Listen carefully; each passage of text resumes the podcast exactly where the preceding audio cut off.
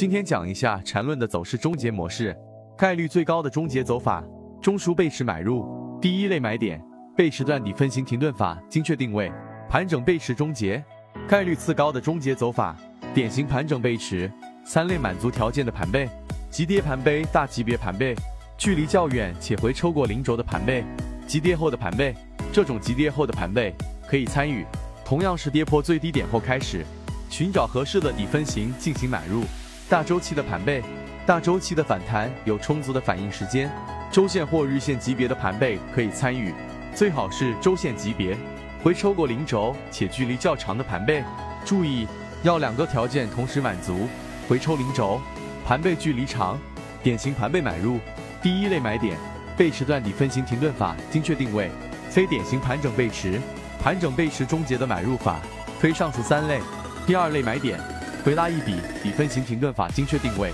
或次级别放大，再次使用第一类、第二类买点定位的方法，区间套，小转大，小转大的本级别看不出背离，小转大的征兆，急涨或急跌，急涨或急跌中的小级别中枢是，后面下跌的支撑位或称压力位，急涨之后如果跌穿支撑位，急跌之后如果上穿压力位，考虑是小转大，三点一小转大一，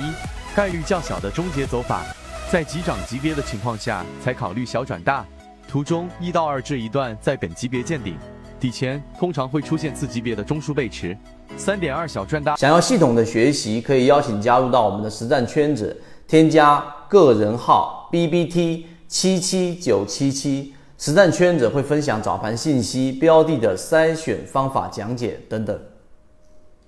二。也是概率较小的终结走法，一到二的背驰段下跌很大，没有形成真正下跌，上涨背驰，在本级别见顶，以前通常会出现小级别的中枢背驰，小转大走势处理，经过一个中枢蓝色的下跌，B 段下跌幅度较大，力度大于 A 段，因而没有形成背驰，只是在 B 段内部形成了更小级别背驰，绿色为 B 段次级别中枢，蓝色为本级别中枢。处理小转大的关键在于观察这一笔。反弹出来后与绿色次级别中枢的关系：一、顺利直接越过绿色中枢，小转大概率非常高，继续持有，将止损点设在这一笔低点；二、无法逾越绿色中枢，小转大的概率低，这一笔终结出局；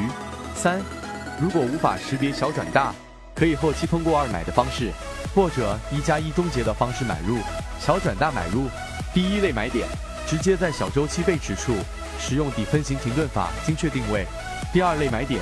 回拉一笔底分型停顿法精确定位，或次级别放大，再次使用第一类、第二类买点定位的方法，区间套一，中枢盘整终结，这是概率最小的终结走法。中枢盘整终结买入。第三类买点，出中枢后不追涨，回拉一笔不回到中枢，底分型停顿法精确定位，或次级别放大，再次使用第一类。第二类买点定位的方法，光头阳线追入有一定风险，注意止损。止损点，此根中阳线的开盘价给跌穿就必须离场。